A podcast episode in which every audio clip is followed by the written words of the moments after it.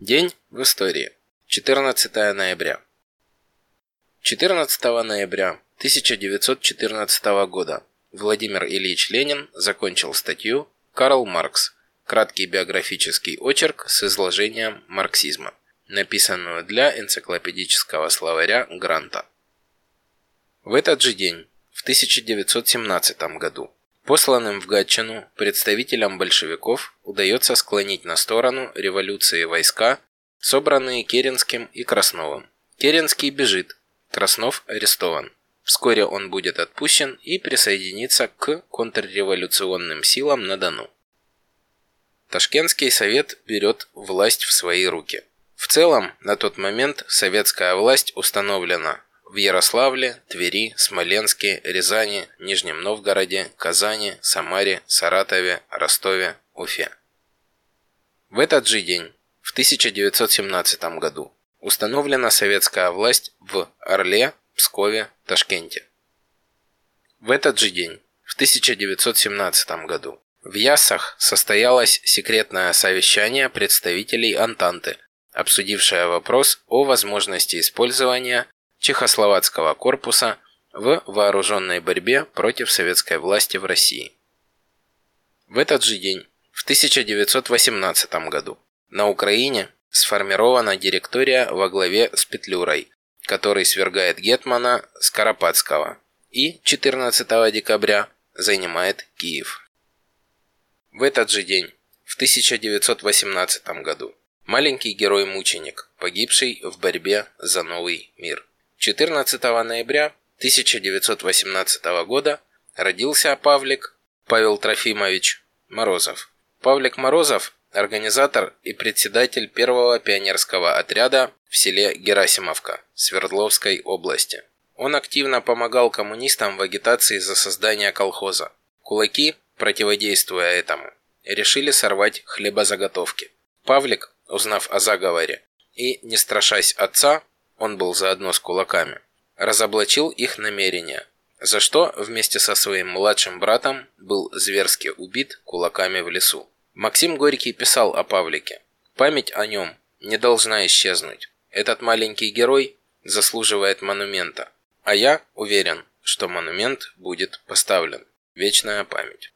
В перестройку была устроена настоящая вакханалия вокруг Павлика Морозова которого объявили предателем собственного отца и Иудой, а убийц детей – их деда, бабку, двоюродного брата крестного, жертвами НКВД.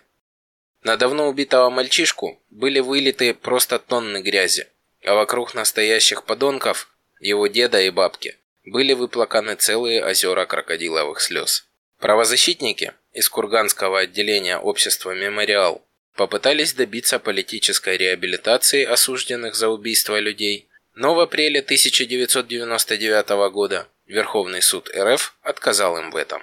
Отметим, что даже суд РФ, ставший притчей во языцах.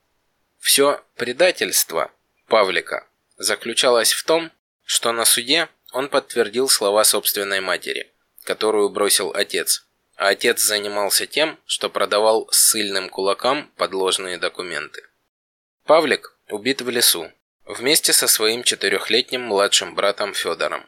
Представьте себе, что это были за нелюди, что это значит убить совершенно невинного ребенка, своего внука. Но особую их ненависть вызвали, кстати, не показания на суде, а то, что он был организатором первого в округе пионерского отряда.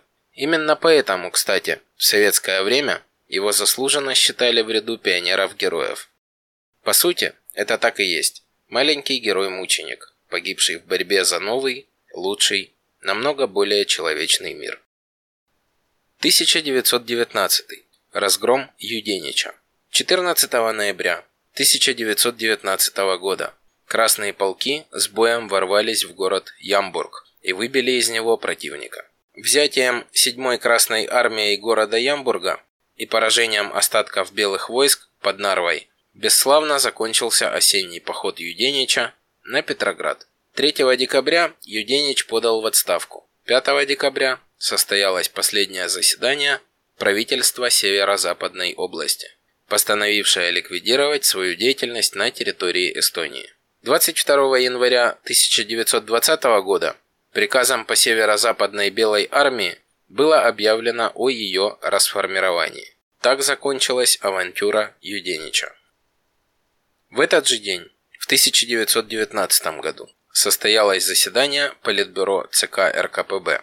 Политбюро постановило дать главкому от имени правительства политико-экономическую директиву о необходимости взятия Курска и продвижении на Харьков и Донбасс, и о соответствующем этой директиве распределении между Южным и Юго-Восточным фронтами подкреплений, снимаемых с Восточного и Туркестанского фронтов. В этот же день, в 1919 году, Красная Армия отбирает у Колчака Омск. В этот же день, в 1920 году, Красная Армия заняла Севастополь. 1920 год. Лампочка Ильича. 14 ноября 1920 года в подмосковной деревне Кашина зажглась электрическая лампочка, первая в российской деревне. Открытие крохотной электростанции посетил Владимир Ильич Ленин. План Гойл-Ро еще находился в стадии разработки, а в подмосковной деревне Кашина уже пользовались прелестями светлой жизни. 14 ноября 1920 года активисты сельхозтоварищества «Заря» в деревне торжественно запустили первую электростанцию. Посетить открытие пригласили Владимира Ильича Ленина с женой Надеждой Крупской, отдыхавших недалеко от деревни. В назначенное время прибыл в поселение на автомобиле и произнес пламенную речь. В такой обстановке впервые во всей России зажглась лампочка Ильича. Знаменательный для деревушки визит Ленина запечатлен на черно-белом снимке, который растиражировали и раздали местным жителям, чтобы в каждом доме было напоминание о Великом дне.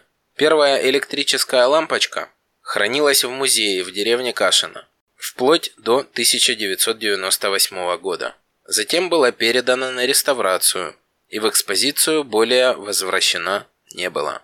Дальнейшая судьба раритета неизвестна. Электрификация России – одно из важнейших достижений правительства, пришедшего к власти после Октябрьской революции.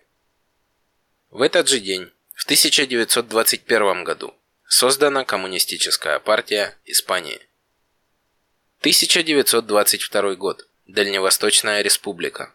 14 ноября 1922 года Народное собрание Дальневосточной республики приняло решение о ликвидации Дальневосточной республики и воссоединении Дальнего Востока с РСФСР. Ее возникновение было напрямую связано со стремлением руководства РСФСР избежать прямого столкновения с Японией и одновременно использовать японо-американские противоречия. Усиление недавних союзников пугало американские власти не меньше, чем социалистическая революция. В этот же день, в 1931 году, вышел первый номер газеты «Мунда Абреро» Центрального органа Коммунистической партии Испании. В этот же день, в 1939 году, воссоединение Западной Украины с Украинской ССР. 14 ноября 1939 года третья внеочередная сессия Верховного Совета УССР постановила принять Западную Украину в состав Украинской Советской Социалистической Республики и воссоединить тем самым украинский народ в едином украинском государстве. Обе территории Западные Белоруссия и Украина, до 28 сентября 1939 года входили в состав польского государства по итогам Рижского мирного договора 1921 года. Западная их граница была практически полностью восточнее линии Керзана, рекомендованной Антантой в качестве восточной границы Польши в 1918 году. 1939 первые в Европе, вторые в мире. 14 ноября 1939 года по улицам Москвы прошел большой автопробег, посвященный выпуску миллионного советского автомобиля. Днем рождения советского автопрома традиционно считается 7 ноября 1924 года. Именно в этот день состоялся показ первых советских автомобилей – грузовиков АМО F-15. Завод АМО – флагман отечественного автомобилестроения. Позже был переименован в ЗИС. В начале 30-х в стране появился еще один автомобильный завод – НАЗ, позднее переименован в ГАЗ, в Нижнем Новгороде. Там выпускались грузовики и легковушки. Эти предприятия, а также более мелкие, позволили СССР не только сравнительно быстро достичь символической цифры в миллион выпущенных автомобилей, но и выйти на второе место в мире, а в Европе и вовсе на первое, по выпуску грузовиков. В этот же день, в 1942 году, в бою погиб Константин Сергеевич Заслонов, коммунист, один из руководителей партизанского движения в Белоруссии в годы Великой Отечественной войны. В этот же день, в 1969 году, постановление Совета министров СССР о создании научно-исследовательского комплекса по вопросам развития сельского хозяйства Сибири и Дальнего Востока. Таким было 14 ноября в нашей и мировой истории.